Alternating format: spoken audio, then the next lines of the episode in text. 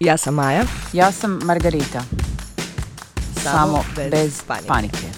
Dobar dan, dobrodošli, dobar večer ili kako god vas našli, poštovanje. E, danas smo u još jednoj e, fantastičnoj epizodi podcasta Samo bez panike. Ja sam Margarita, tu je Maja i tu je još jedna naša Kospoča. gošća. Kospoča. Teta. teta koja će nam danas pomoći obraditi ovu jednu dosta kompleksnu, zanimljivu temu.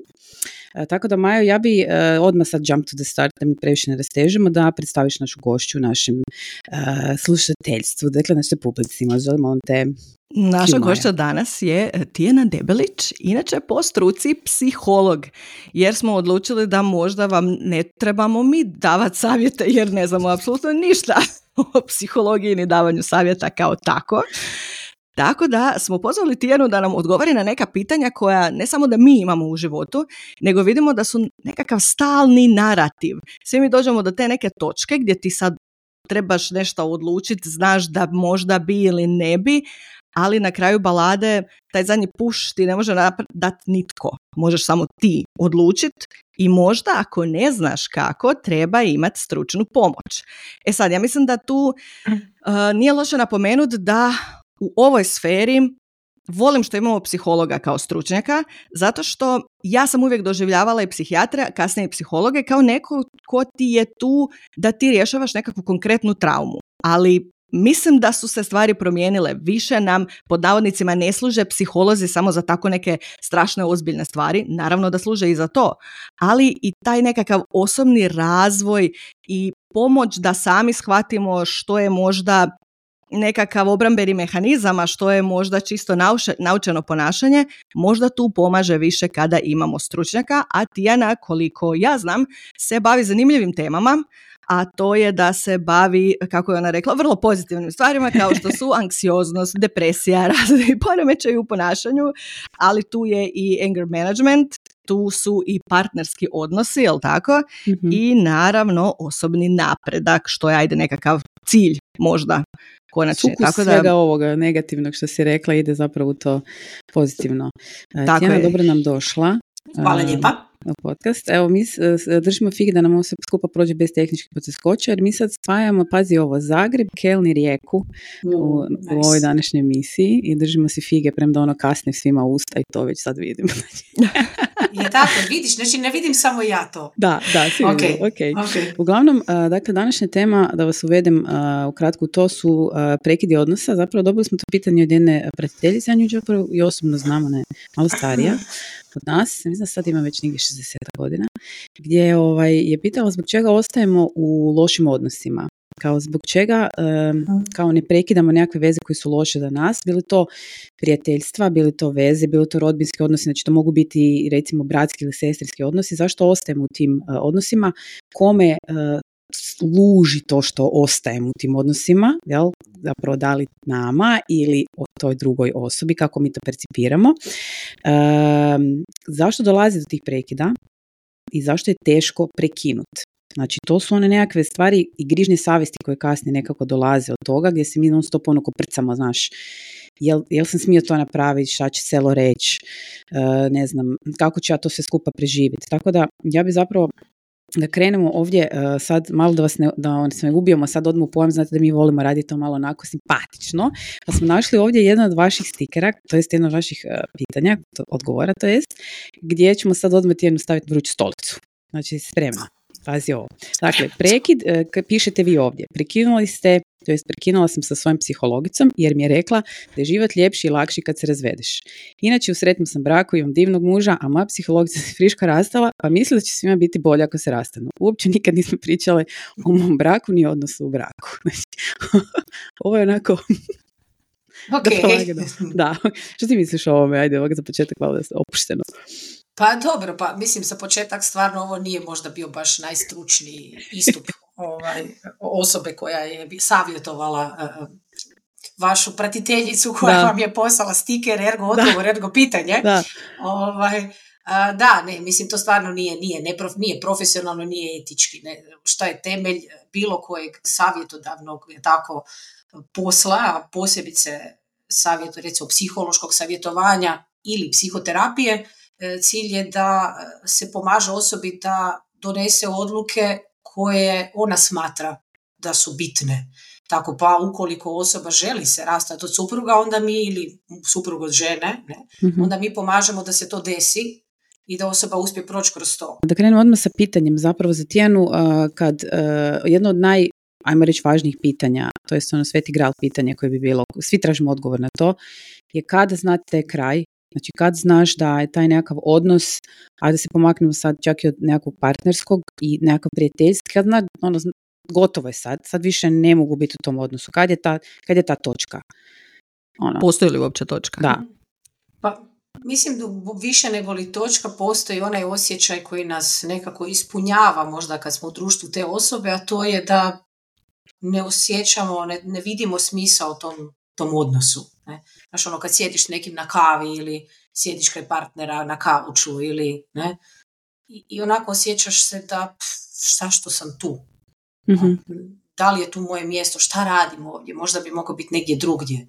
Dosadno ti je, na primjer, ili mučno ti je, ili naporno ti je, ili prebolno ti ili kako god, ali znaš ono nije to više mjesto na kojem moraš sjediti. Pa nekako kad ti zapravo guzica više ne sjedi mirno možda na toj stolici, možda je vrijeme da se ustaneš i da odeš nekim drugim putem. Bio to partnerski odnos, bio to prijateljski odnos. Naravno da ovisno o, o kompleksnosti odnosa, to jest ovisno o njegovoj važnosti, malo ćeš možda više puta pričekati da ti na toj stolici bude neugodno, ali onako to sustavno traje i ti se trudiš i pokušavaš popraviti taj odnos i ne ide, onda stvarno se jednom trutku mm moraš dignuti i otići sjest. Da. Malo što, ne? Da, što recimo u momentima kada kao ti se trudiš, jel? To je mm. to, to onaj zez kod, eh, to, to, to smo mi bili raz, raspravljali, to je zez ono kod onih nekog očekivanja. Ti se trudiš i misliš da radiš sve u svojoj moći, ali ta druga osoba ne vidi da se ti trudiš Znaš, ono, to su ti nekakvi ono lupovi zapravo vraćanja natrag ono na, na, isto, na, isti, na isto mjesto gdje si ti konstantno nezadovoljna, ja bih rekla, i di ti, znači ono, to, je, to je tano, da li ja imam, smijem imati dozvolu da u jednom momentu je meni dosta više uh, truda za koji se, neko ne smatra da se ja trudim, što je potpuno legitimno, znači potpuno legitimno mhm. da je moj trud, tebi u glavi nije trud i ono, tipa ja mislim da mi svi trebamo nekakvu potvrdu da je ta odluka koju smo napravili nakon što u našoj glavi smo napravili sve što mislimo da smo mogli napraviti je dovoljno jaka da kažemo ok, dosta je sad bilo. Kako doći do, to, do te odluke? Ono, znači, to je, znači, mhm. vrlo često ja mislim da se ljudi dovedu, recimo ko ja, u situaciju ono, over the top, ono, mhm. gutenje. Jel? Pa dobro, mislim sad govorimo o nekom partnerskom bračnom odnosu, je tako, nekom obiteljskom možda imamo tako još više, jer ono, to je osoba s kojom imaš neku djecu, je tako, izgradio si neki život, imao si neke sasvim druge planove, želje i snove, pa nije ni nama lako prihvatiti, znaš, da, da ćeš otići, da ćeš to sve izgubiti, e, da ćeš si logistiku životnu zakomplicirati, je tako, tako da tu ne govorimo sad samo o osobnom trudu, investiciji, nekoj emocionalnoj. Govorimo doslovce o dva života koja su se splela. Mhm. Tako da što su ti životi više spleteni zajedno, to je teže ih rasplesti i nastavi dalje normalan svojim putem.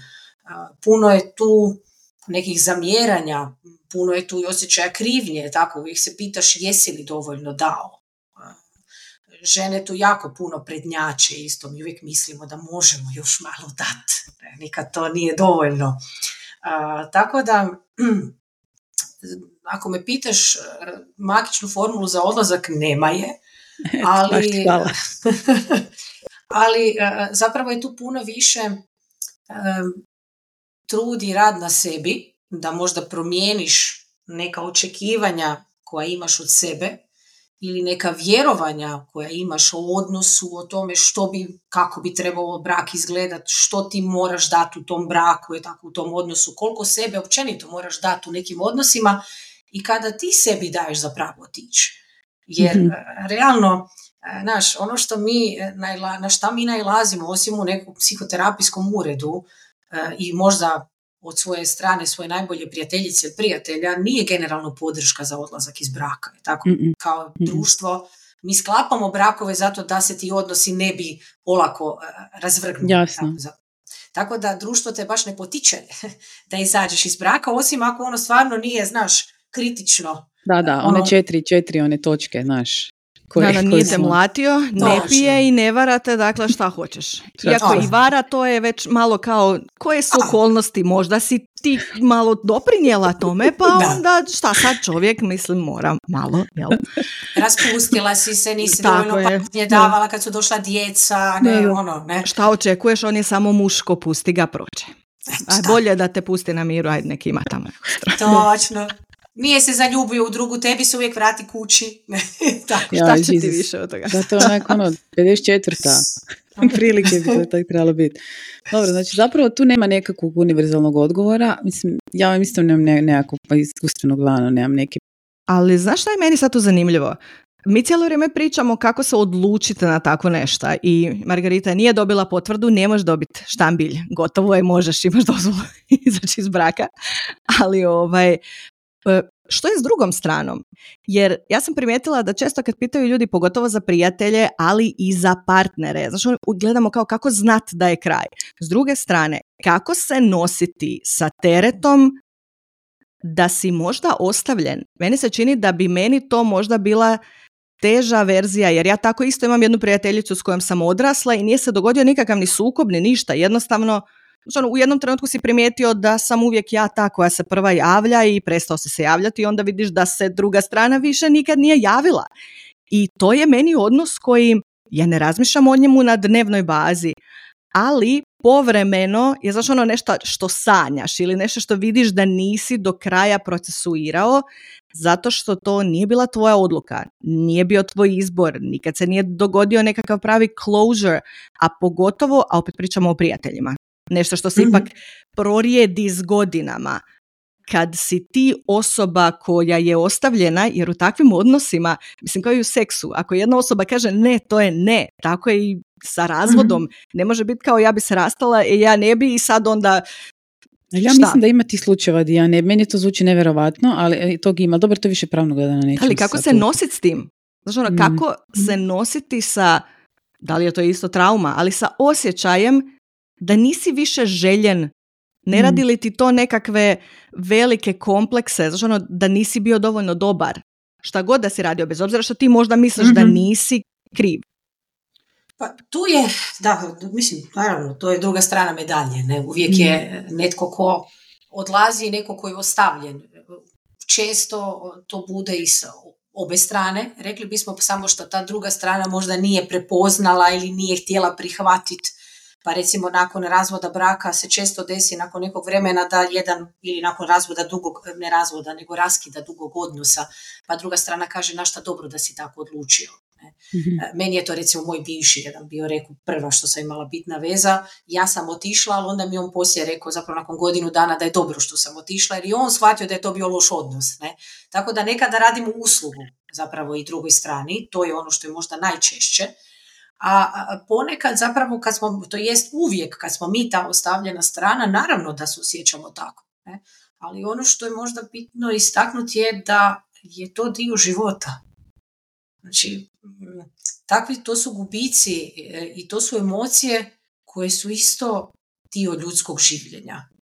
I, I zapravo koliko god mi bježali od nelagode, od nesreće, od tuge, od osjećaja nevažnosti, od toga da nekome nismo bitni, zapravo je to nešto najprirodnije mhm. I, i, to je nešto s čime bi trebali naučiti živjeti, to je prvo i osnovno.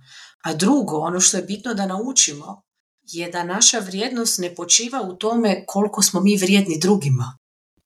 To je recimo jedan jako bitan cilj osobne psihoterapije. Tako da ono što je zapravo najbitnije je da osvijestim da iako je moj suprug ili moja supruga odlučio otići, iako je moja najbolja prijateljica ili prijatelj, eto, presto se javljati nakon što sam ja skužila da se već dugo vremena ja javljam, pa eto, ne javlja mi se više, a meni se to osobno baš i desilo sa dva prijatelja u zadnjih nekoliko godina. I meni Tako da ono, govorim iz osobnog iskustva, ne, nije, mhm.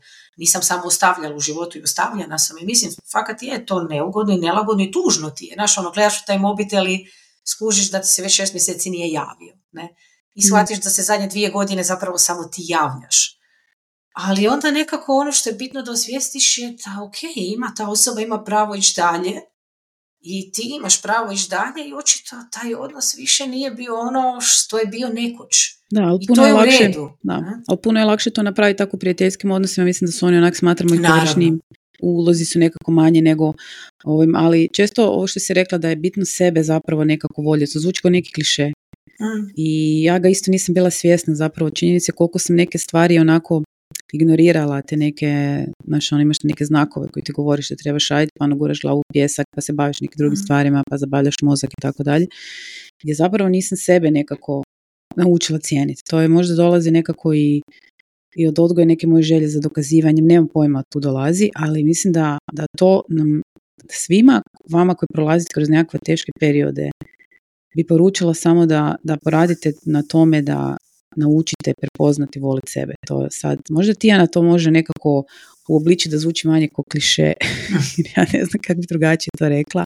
Mislim da danas ova naša generacija baš ima s tim, a, mm. baš ima s tim problema. Ono. Pa možda, evo, možda taj izraz za voliti sebe, tako je poprimio neki klišejski prizvuk. ono što možda možemo preoblikovati da zvuči manje klišejski je spoznat svoju vrijednost. Znaš, kad mi govorimo o vrijednostima, sve nam nešto ima vrijednost, sat ima mm. vrijednost, ne znam, auto ima neku vrijednost, kuća?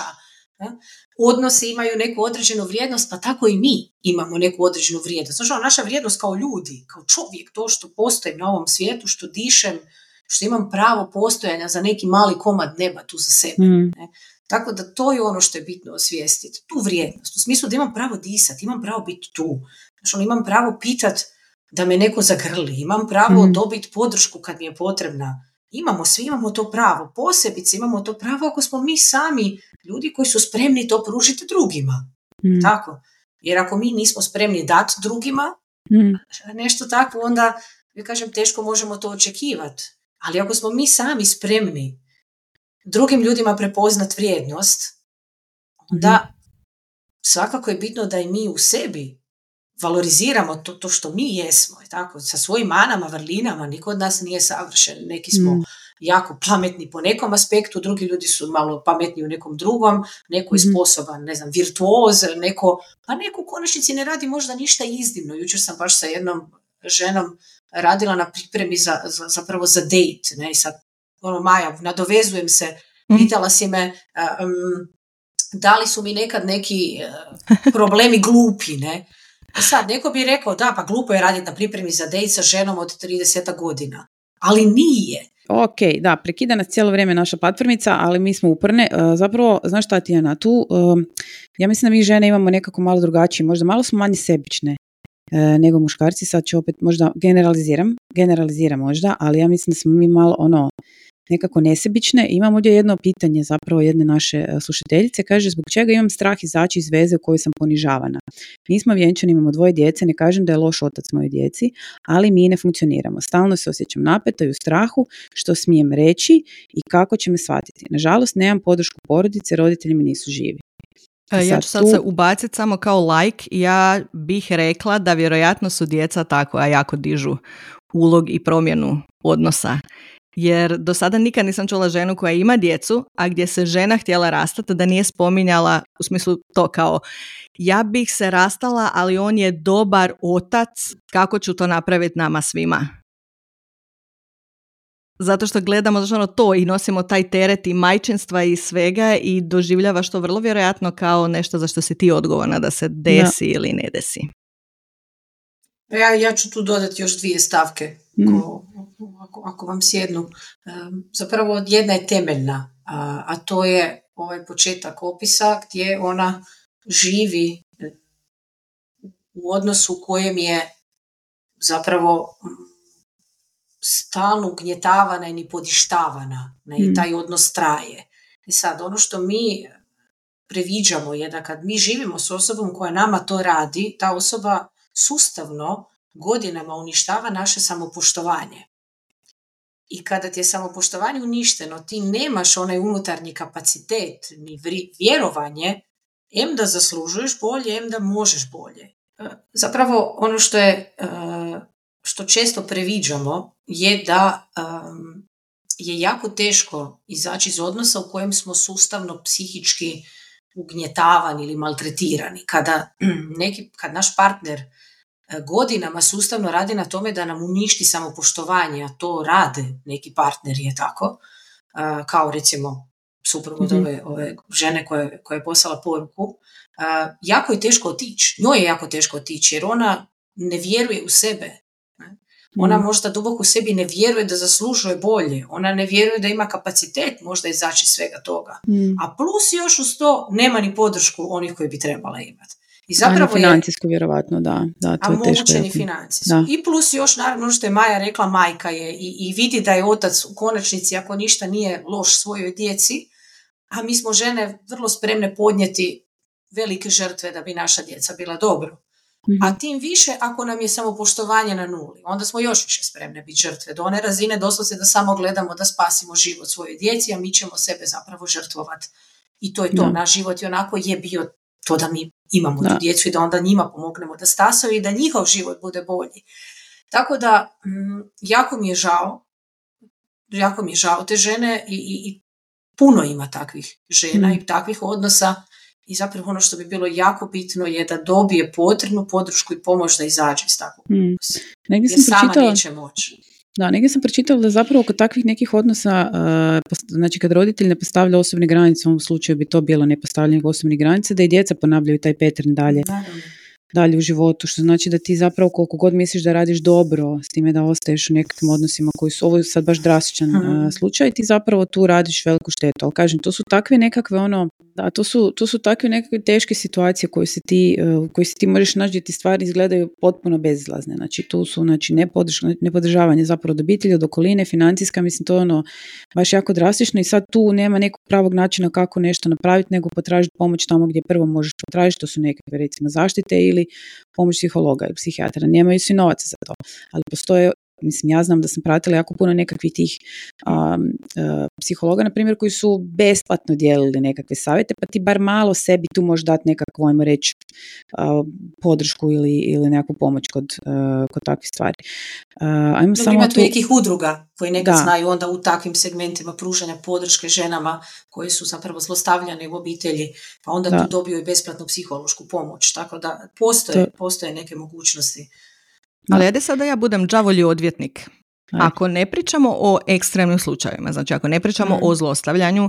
uh, ni, ni psihičkom ni fizičkom, nego pričamo o normalnoj situaciji u kojoj dolazi do nekakvog kraja, ima li istine u tome da kada starije generacije govore da su sada svi previše sebični i koncentrirani na sebe? U smislu, da, treba raditi na sebi, treba voljeti sebe, trebaš sebe staviti na prvo mjesto, ali prvo mjesto je isto uvjetno. Što znači prvo mjesto? Jer donekle, ono, trebamo mi uživati, biti sretni i voljeti sebe, ali život nije mhm. bajka. Događaju se teške faze, događaju se problemi, stres na poslu koji se negdje drugdje projicira. Znaš ono, e, opet, majeću krajem, policajci koji nose PTSP kući, mislim, znaš, on, sve to utječe na druge ljude. Um, na kraju krajeva i brakovi imaju faze, Ponekad je mhm. to šta ja radim na ovoj stolici zaista odraz odnosa, a ponekad je to možda odraz samo naše trenutnog mentalnog stanja i možda će proći i imao si i prijatelje s kojima si bio super možda tri godine, pa se onda dvije, tri godine desilo neko zahlađenje, pa je onda opet bilo... Svačeš što ti hoću reći? Postoji li, sigurno postoji, eto sad gledam u Margaritu, postoji li period u kojem ti zapravo sumnjaš i u to što osjećaš, jer da li je ovo samo loša faza? Da li svi neka trebamo malo pretrpit? Sad, sad ne mislim na Margaritu. Doslovno kao generalno, znači ono, ne pretrpit to, zlostavljanje, ali kako znati koja razina stresa, pa čak i traume, je zapravo samo human experience ili ti dio ljudskog života. Sad da budem grozna i karikiram, ako se nekom razboli dijete, sigurno ćete imati groznu fazu u braku i proći mhm. strašne stvari.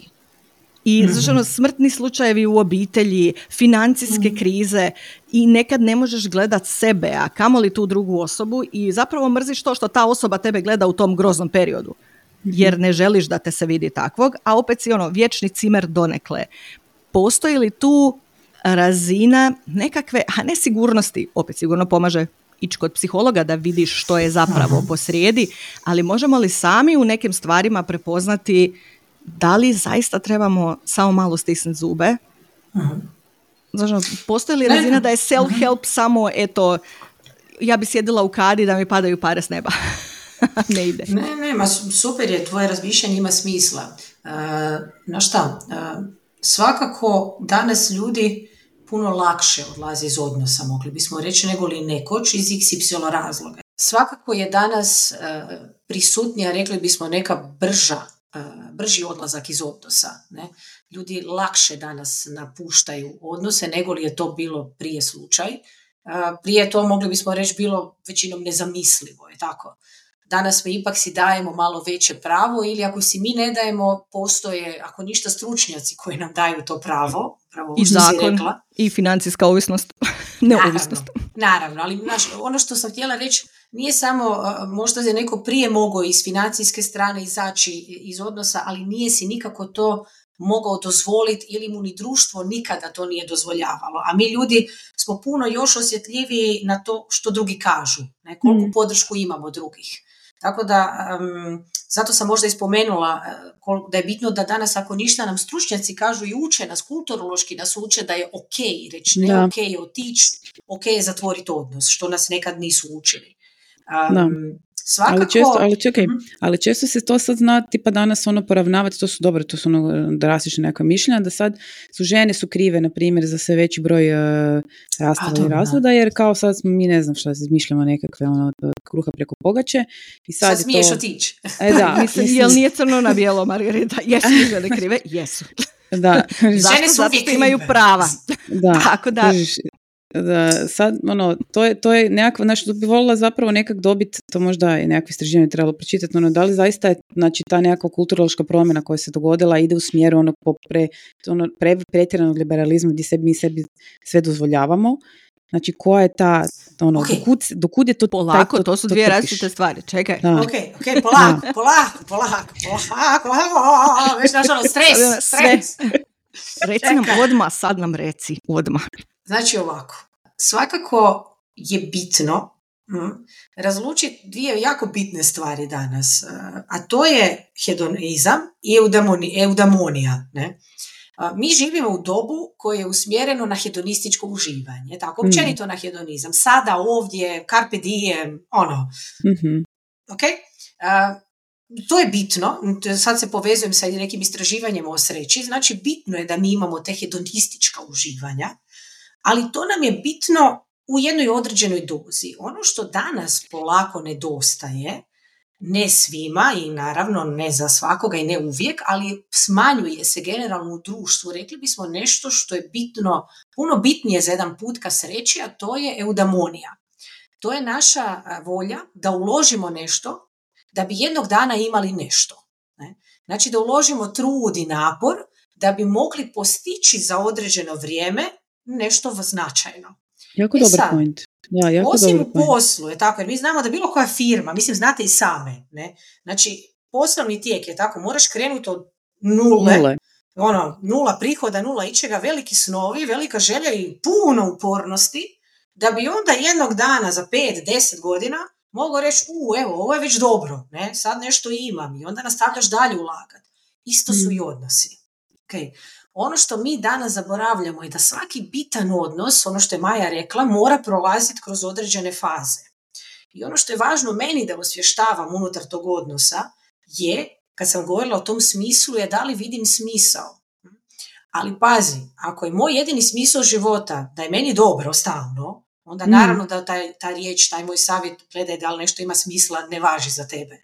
Jer da, tvoj život je isključivo usmjeren hedoniji. Znači da ti moraš prvo uopće razvijati svoj kapacitet da čekaš možda da bi jednog dana negdje neke plodove ubrao. To nas i priroda uči. Tako ti okopavaš mm neki vrt, zasadiš neki voćnjak. Ljudi su nekoć sadili stabla znajući da će umret i tako. I dan danas mi to radimo. A da ih neće vidjeti da su narasla do svoje pune mhm. visine.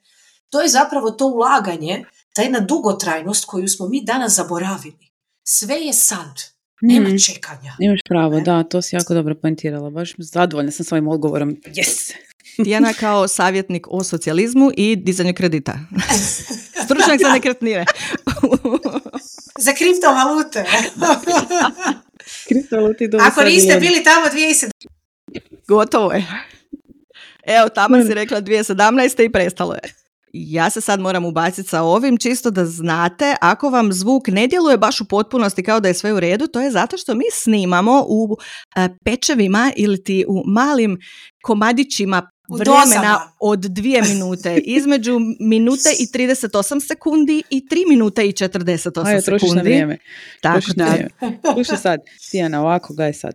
Ja sam htjela nešto doda, daj, pa ćemo snimiti u sljedeće dvije minute. Ne možeš trošiti na, min, trošiti ali na moram, ali ne, moram. Ajde, ajde. Želim da pričam. Ajde, ajde. Otrov se dozira daj u malim bočicama, razumiješ? Zato smo mi danas na tako malim dozama. Ok, sad ti mi potrošila si 35 mm sekundi na to, samo malo. Godinu dana sam bila u vezi za koju su svi ukazivali da je toksična jednostrana. Znači, svi su ti govorili nemoj sestro. Prekid inicirao bivši dečko, a ja ne mogu reći da mi nije bilo teško, ali imala sam osjećaj kao da mi je neki teret pao. Znači, bilo je teško, ali opet je teret pao. Da li to znači da smo u nekim odnosima svjesni nefunkcionalnosti i ništa ne poduzimamo? Ja bih rekla da da. Da li je to onog mhm. tipa komfort zona Znači tu nemaš ovih utega, emocionalnih utega, fizičkih utega, tipa ne znam, naš cijela mm obitelj, pa djeca, pa posao, nego jednostavno ono, ništa ne poduzimate nekako... na mjestu. Tako je, komfort zona gdje je zapravo jednostavnije, puno ne moraš nikome ništa objašnjavati, sve naš dobro je sve, jer nije nešto, ali opet nisi skroz zadovoljan. Da li tu kasnije nekad u odnosima, ovo što smo pričali vis ovog ulaganja, ćete mm. lupit šamar, ono samo takav? Čuj, znaš šta, mi ljudi smo pretežito rutinska bića. Je tako, mi volimo sigurnost, mi volimo poznato. Ne? U konačnici zato smo i, i izmislili znanost, to jest ono, pokrenuli znanost, stvorili znanost poput psihologije. Psihologija što radi temeljno? Pokušava predvidjeti ljudska ponašanja. To je hmm. ono što mi radimo ljudi svaki dan, u bilo kojem segmentu. Ne? Mislim, cijelo tržište počiva na tome da predvidimo šta će se desiti jednog dana. Tako da e, cijeli naš život je, je jedno konstantno predviđanje i činjenica da neke stvari su u životu stalne nam pomažu da zapravo osjećamo da imamo kontrolu nad svojim životom i tako, da znamo gdje smo. Ja to znam onako doslovce vrlo profesionalno reći, e, e, znaš ono, znam da živim u govnima, ali poznajem njihov smrad. Mm. Ono, moja su. Ne? Mm. tako da draže nam je čak poznavati smrad vlastitog dreka nego li uh, ići van pa možda riskira da stanemo u neko novo i tuđe i da ne znamo kako će nam biti, koliko će smrditi, da li ćemo ga lako oprati sa sebe. Mm. Tako da to je možda odgovor zašto isto mi često ostajemo u odnosima za koje negdje možda duboko u sebi znamo da ne, ni, nemaju smisla, mm. ali ono, drugo mi smo bića nadanja tako, nadeš znamo mi što se kaže za nadu, ali e, da nema nade, e, opet ono, nada, ne bi bilo života. Znaš, mi se ljudi nadamo da će biti bolje, da će proći. Mi se svi nadamo da će sljedeća vlada biti bolja. Mi hmm. se nadamo da će sutra tako cijene past, da će plaće narasti. Mi se tako nadamo cijeli život i sva sreća da se nadamo. Jer kad nam hmm. nada umire, to se kaže nada umire posljednja i zaista, to je ono ljudi je tako kojima, rekli bismo sad da idemo neki zaista u psihologiju ono, težu i nešto čime se bavim, to onda dolazimo do suicidalnosti u krajnjem obliku. Mm. Tako to su ljudi koji su izgubili svaku nadu. Mm. Tako da nada je zaštitna. Nada je dobra. Ne? Um, tako da puno je tu razloga, možda i samopoštovanje, možda u konačnici uh, i činjenica da, uh, da osoba možda i voli tu osobu, možda je znala da je nefunkcionalan odnos. Ali se može voliti nekoga tako tako u toj situaciji? Je li to ljubav? Pa jesi čula za problematične roditelje ili djecu drogeraše? Da li misliš da ćeš prestati voliti svoje dijete šta god da napravi? Da, pa da, do, znaš šta, dobro da si ovo spomenula to s roditeljima. Ja mislim da je nekako, bar je nekako u mojem slučaju, moji roditelji znaju tako biti malo ono, znaš, overprotective, to smo mi imali u našim seansama, kad je meni ovaj, Tijana jednom rekla, ti si se stavila u ulogu, kako si ona bila rekla, šiparica, ona neki naziv, znaš, ona iz, iz onih knjiga. Šiparica, tamo. šiparica. Šiparica, taj naziv. ja sam znači, neki dan ono... isto koristila naziv šiparica i moj muž nije znao šta je to i tražila Eto, sam sad, da mu I'm pokažem. Old. I am that old. Znam što je šiparica. znači, mi smo šiparice u duši, u duši da. smo šiparice. Googlajte si sad to ako ne znate. Uglavnom se stavila te neki odnosi, bi rekla da je taj možda e, raskidanje sa e, roditeljskim odnosima, meni u glavi je to skoro pa jednako teško kao i taj partnerski. Znači, puno je toga nekako dolazi. Ali daj se sad te pitam te ovo pitanje. Znači, kad recimo radim, kad pričamo o raskidu, na primjer, braka, to nije samo da se, da se da ljudima objasnimo. to zapravo nije samo raskid između dvoje ljudi. To je mhm. raskid od cijelog života, je tako? E, I zato možda ostajemo u tome, jer to ti moraš, znači to je prekid sa roditeljski, pa prijatelji, pa naš hrpa je tu zapravo toga što ti gubiš u tom nekakvom momentu kada odlučiš se uh, odmaknuti. Jer ne možete nastaviti isti odnos. Znači, isti ne možete, nekako vrsta ono, sinergija da, ali isti ne možete. To je ogroman gubitak.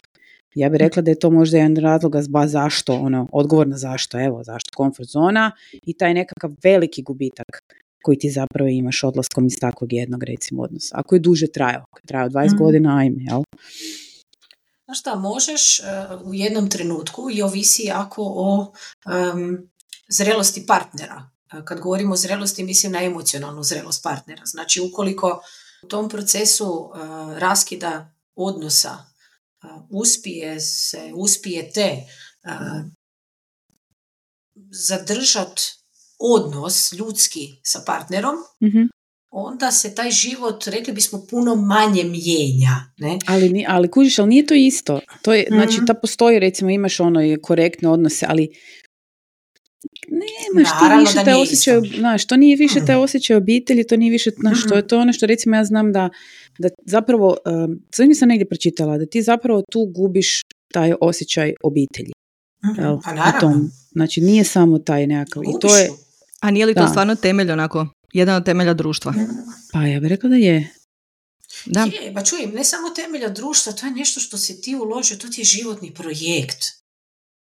Znaš, mi teško prodamo svoj auto, hmm. koji nam je bio, ne znam, prvi ili smo se kupili prvi ili ili kompjuter, ne znam, mislim, mi se ljudi vežemo za, za čaše, za šalice, ne znam, hmm. sigurno svako od vas ima neku sretnu šalicu ili prvi kompjuter koji je doma ne radi, a imaš ga u ladici, nećeš baciti, ne? Hmm. Mislim, zamisli sad šta je to jedna obitelj.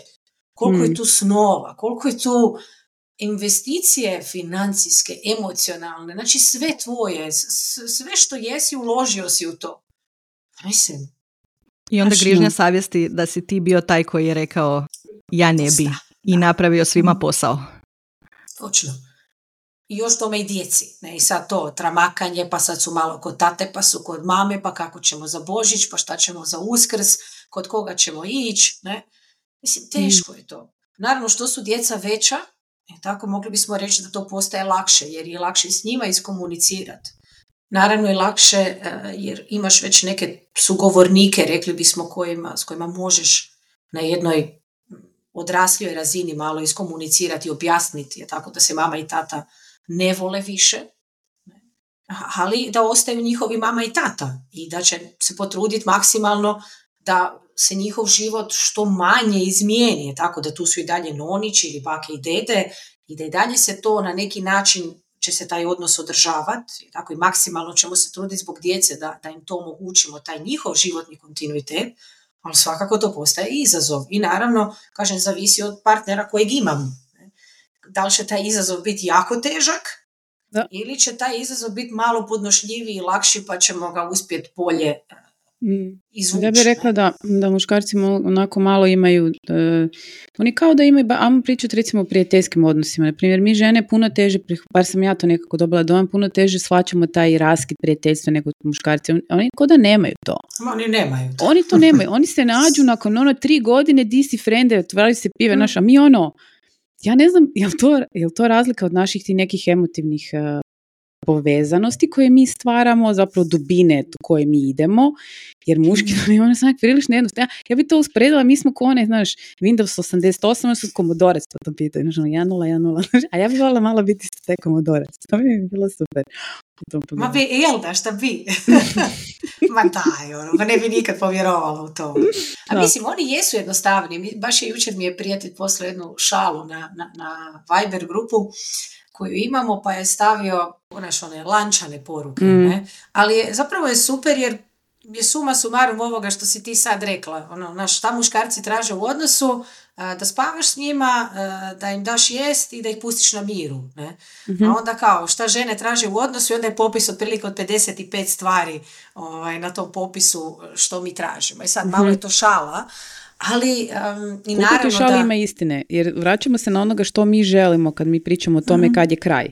I to je recimo što mene najviše muči, jer mi smo koliko god tražimo puno, toliko smo spremne puno i se nekako istiskat. mm I sad ti ne mreš, kak ti znaš di, di, di, di je, kad ćeš, znaš ono, šakam u stol.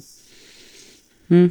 Zato imamo Tijanu, da ideš kod nekog tko će ti pomoći da prođeš kroz to. Jer baš kao iz onog pitanja što sam te pitala, znači ono, ne, nema crno-bijelo. I mislim da u ničem ne postoji crno-bijelo, jer s jedne strane to, kao moderno društvo te uči, ti postavljaj granice, tebi ne može niko ništa reći, ne smijete niko uvrijediti, ne može, znaš, postavljaj granice s, roditelja, s roditeljima, postavljaj granice s djecom, s mužem, sa svim. S druge strane, ali nekad tvoja baka, bez obzira što je, da, moja baka, mislim na svoju baku, bez obzira što ima vrlo eh, bezobrazan ton, misli dobro i nekad ta mhm. baka zna više od mene, bez obzira što nije odrasla u moderno doba, ali je prošla svašta. Primijeti stvari koje ja ne primijetim. Znaš, onako i sve je to toliko individualno. Da li ti mama i tata govore da se držiš muža jer ne piješ šta hoćeš ti od života, samo zato što je njima lakše tako, da. Ili ti možda govore zato što znaju nešto što ti ne znaš. Ali možda je samo tu pitanje koliko ti to puštaš unutra. Mislim, ovo si dobro ono primijetila, to je, uh, svak će ti tako nešto reći, ali tu je, tu je ja mislim da ono pričamo o nekim postavljenim granicama. Jedno uho unutra, drugo uho van. Znači, ne trebaš se ljutiti zato što ti je baka rekla neku stvar ono koju ti baš ne želiš čuti. Ali pitanje je kako ćeš ti to, da li ćeš ti to uzeti ko zlatno pravilo ono funkcioniranje u životu. Jer ja da sam slušala svake idiotarije koje mi neki dan tata rekao, ja mislim da bi ja, ne znam, bi trebala baciti kroz prozor kad gluposti izgovori, ja gledam, ono, mislim. Još ja njemu, šta ti imaš pravo komentirati tuđi život? Jer sam ti ja tako rekao. ja to ono, ok, dobro. Kuš, ja sam se sad, dovoljno sam jaka da se mogu nasmijati tome, razumiješ? Hi, hi, ovako, unutra van. Da, ja recimo, znaš šta ja radim? Ja primijetim da ono što mi ne prođe iz jednog unutra, drugo van, znači da tu u toj izjavi ima nešto što me kopka i onda znam da moram obratiti pažnju na to. Znaš ono, zašto me kopka? Zašto meni sad smeta taj komentar? Jer mm. ako u tom komentaru nema nikakvog mesa, zašto bi me onda smetao? Znači, ono, da li me smeta od kog je došao ili što je točno došlo i onda mm. nekako tu tražim na što trebamo obratiti pažnju. Ali to je sad opet nešto što ja mislim da sam ja razvila kao znači, obrambeni mehanizam, jer živimo u društvu u kojem, znamo po našem starom podcastu, svi ti komentiraju sve, znaš, a nekad nema mm. loše namjerne u tome. Zaista nema. Mm. Pa nije to obrambeni mehanizam, to je zapravo osvještavanje. Ovo što si ti rekla da radiš svaka čast, ali to je ono što recimo te ja potičem da ljudi nauče raditi u svom životu kroz proces psihoterapije. Jer zapravo ono što je najbitnije za osobni rast je da mi osvještavamo sebe što se u nama događa kad nam se događa život. Mm. Tako mi ne možemo spriječiti život da se dogodi. On se mm. događa sa svojim lijepim nekim trenucima i događa se sa svim svojim lošim trenucima. Pitanje je kako ćemo mi odgovoriti na njega. Ako meni neko na cesti kaže glupačo, a ja u to ne vjerujem osobno, onda me takav komentar neće štrecut. Je tako? Ako ja duboko u sebi sumnjam da ja možda stvarno jesam glupa, onda će me takav komentar pogoditi. I onda ako ja osvijestim da je to mene jako uznemirilo, na primjer, takav komentar, onda moram malo razmisliti taj dan, pokušati osvijestiti zašto. To je što je mm. Maja rekla, zašto je to mene toliko dirnulo, šta mene briga da neki random tip ili žena na ulici je meni viknuo da sam ja glupa. Ne? Možda mm. ta osoba ima nekih svojih problema i ide okolo po svijetu i vrijeđa ljude. Sad, pazi, naravno da nije poželjno poticat i sad se mi radujemo jer ima ljudi po svijetu koji čine zlo drugima. Ne? Mm. Nije to poanta. Neko će reći, aha, da, onda tako možemo za bilo koju traumu. Ti je moraš proraditi sam. Na, ok, ne, ajmo ne dovesti do ekstrema stvari. Mm. Ali eh, želim reći da svakako je bitno vidjeti što se u nama događa kad nam neko nešto priča. Ako se vratimo na roditelje, evo zanimljiva stvar, na primjer, ako su tvoji roditelji sustavno tvoj život uništavali tvoje samopoštovanje i zapravo su to odgajali na način da ti ne izgrade samopoštovanje, nego su te jako puno kritizirali, nikad ništa nije bilo dovoljno dobro. Hm?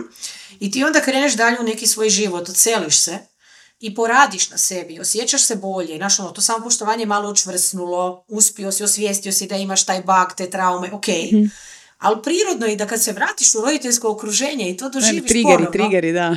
Znaš, kužiš, ne možeš ti izbješti, to se aktivira. Mama te samo pogleda na onaj da, način. ti imaš 16 godina, a ti imaš 16 godina. Oko ti treperi, znaš, ono, ne? Da.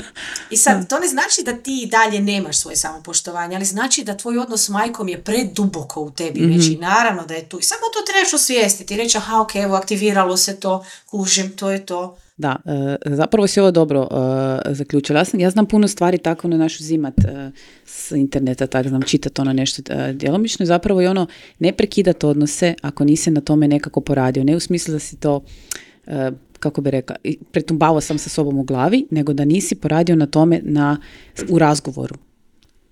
Da nisi poradio u razgovoru. Zato što, ovo što si rekla sada, znači ja i dalje mogu biti sa svojim roditeljima tri mjeseca na hvaru bez da ono, skroz prepucam na živce, ja stvarno mogu, zato što sam odlučila da neke stvari koje ono izlazi iz njihovih usta jednostavno, znaš ono, prođu dalje od mene. Jel? Ne, ne reagiram na to.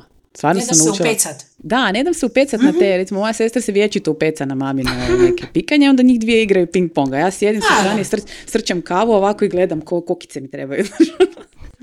to je tango, znaš, ja ga zovem da. čak mrtvački ples. Baš možeš gledati, to su dinamike koje se pojavi samo ono ko ples, znači, točno gledaš osob, da, ljudi. Znači to bi bilo zapravo postavljanje osobne granice, naučiti kako se nekako pozicionirati tu da te to ne dotiče, da budeš dovoljno jak i samouvjeren, jel tako? To, to je postavljanje osobnih granica na kraju.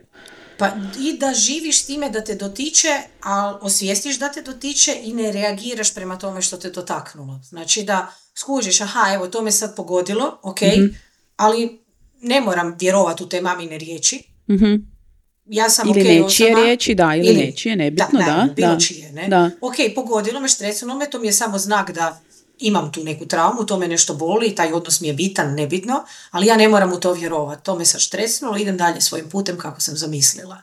mm To je zapravo postavljanje granice. Ljudi imaju iluziju znaš, da sad ako postavim granice ja neću imati krivnju, ja neću imati sve te popratne loše osjećaje, ma ne. Mislim, neminovno je da ćemo osjećati i krivnju i još možda neke druge loše osjećaje, tako frustraciju ili ljutnju ili prema sebi ili prema toj osobi, ali to nas ne treba spriječiti da reagiramo drugačije. To je zapravo poanta. I onda vremenom što mi više drugačije reagiramo u tim situacijama, to će se one manje aktivirati i to će one imati manji efekt na nas. Tako da to je opet kao ono eudemoniji, ne? to je dugoročan proces. Ja znam reći, to su cijeloživotna učenja. Ljudi dođu na psihoterapiju da se nadaju da ćemo mi kroz šest mjeseci riješiti sve probleme. To je nemoguće.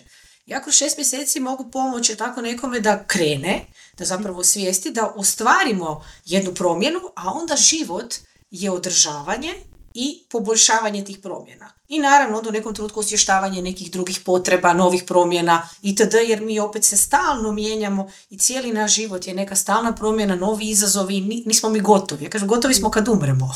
to je to. Do tada imaš stalno posla s nečim. Da li je to, da li su to financije, da li je to osobni raz, da li je to odnos s nekime, ono, bolest, mislim, uvijek je nešto. Ne?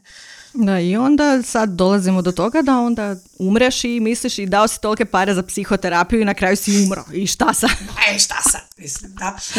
Uglavnom, ja drago mi je zapravo, čekaj, molim te, drago mi je da je uh, zapravo Tijana nekako zaokružila ovu temu s tim da uh, ti ćeš naučiti staviti svoje granice, ali će i dalje biti negativnih osjećaja u pozadini. Znači, ono, taj osjećaj nema, ja ću se rastat i onda će biti nirvana.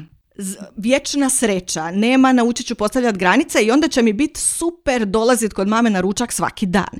Nego onako to kao život nije samo rainbows i butterflies, nego jednostavno uvijek imaš te uspone i padove i zato valjda onda pomaže baš to, da ti neko pomogne da prepoznaš kada je tu zaista neki problem na kojem treba raditi, a kada je to jednostavno sastavni dio života. Da. Da. Mislim, naši tolerancija neugodnosti ono što ja češće radim, sve više, ne? taj discomfort tolerance, što na engleskom kaže se, e, ali zaista su ljudi sve manje tolerantni na neugodu. A život je velika neugoda. Jako puno toga u životu je neugodno i teško i naporno. Je, to si dobro primijetila, da. To je, bježimo jako puno od tih nekih problema i guramo ono glavu po mhm. tepih jer ono, s kojeg razloga to točno ne znam, ali to sam primijetila. E, jako se teško ljudi hvataju koša sa nečim. ljepše ti je. Da, ljepše i ti je kad ti nije neugodno. Da, i onda zato ja mislim da postoji ta zbunjenost, ono, uh, ok, ja sad se borim za sebe, borim se za svoje, postavljam svoje mm granice, ono, a s druge strane, naš, ono, guram glavu u pjesak. To je nekakva, ja bih rekla, konfuzija. Konfuzija danas možda koja je došla i od uh, društvenih mreža od interneta i uh, onih, kak se zove, life coacheva i tako dalje. A s druge strane, vidi, banalni primjer, šta govorim svom djetetu svaki put kad mora piti lijekove. Kao, ali meni taj sirup nije fin. Pa kao, mm. ne piješ ga da bi ti bio fin. On nije izmišljen da ima super okus, nije to Coca-Cola, nego ga piješ zato što postoji razlog zašto ga moraš popit. Mm. I tako, ako je ružan, pretrpi. Tako je, da. Ništa, sad eto, kad je Tijena zaokružila, mi ćemo to iskoristiti kao da smo mi zaokružile. Kao, eto sad, kad smo vam sve objasnile, to sve znate. Nadam se da ste uživali u ovom podcastu i na da izrezanosti da, koje će biti pun. Da. Nadam se da je Tijani bilo ugodno iskustvo. I, o, meni je bilo nezaboravno. Eto, i ovo, nadam se da ste vi svi uživali u ovom gostu, zato što nećemo imati gosta više nikad, jer ne možemo snimati u stripovima od dvije minute. Da, ne naćemo neko tehničko rješenje, moram, ja, moramo naći neko tehničko rješenje. Meni je bilo baš lijepo, mislim, ja se nadam da ćete me opet zvati. Margarita da, turneja samo... nema druge. Ljetana turneja, idemo po redu. Ja, ja bi ovo preselila na nekakvu, ono, znaš, sjedi i priča, jer fakat... Pa kažem ti, turneja, Brod, Zagreb, Rijeka i polako se spuštamo i završavamo na Hvaru. Eto. Može, o, može, odlično, jako dobro. Super. Tijena, hvala ti na strpljenju, zbilja ti hvala na strpljenju, znam da je ovo, e, da, je bilo dosta kompleksno. Uh, nadam se da smo odgovorili na neke pitanja, znači nema vam pravog rješenja za ništa, morate raditi na sebi i morate zauvijek raditi na sebi. Ti si samo bitan. I nadam se da ste shvatili da sam ja najbolji učenik kod uh, psihologa, zato što kao što vidite, uvijek nešto kažem i onda oni kažu da, tako je, ja kao, znaš ono, ja sam i ona koja je na aerodromu, znaš ono, kao sve sam napravila, sve sam stavila, sve tu, ha, ha. Kakav štreber. Tako da, eto. eto. Čujemo sljedećoj epizodi.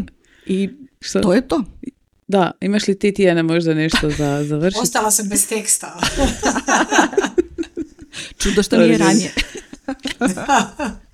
Ajde ljudi, živajte i čujemo se. Ćao. Bye bye.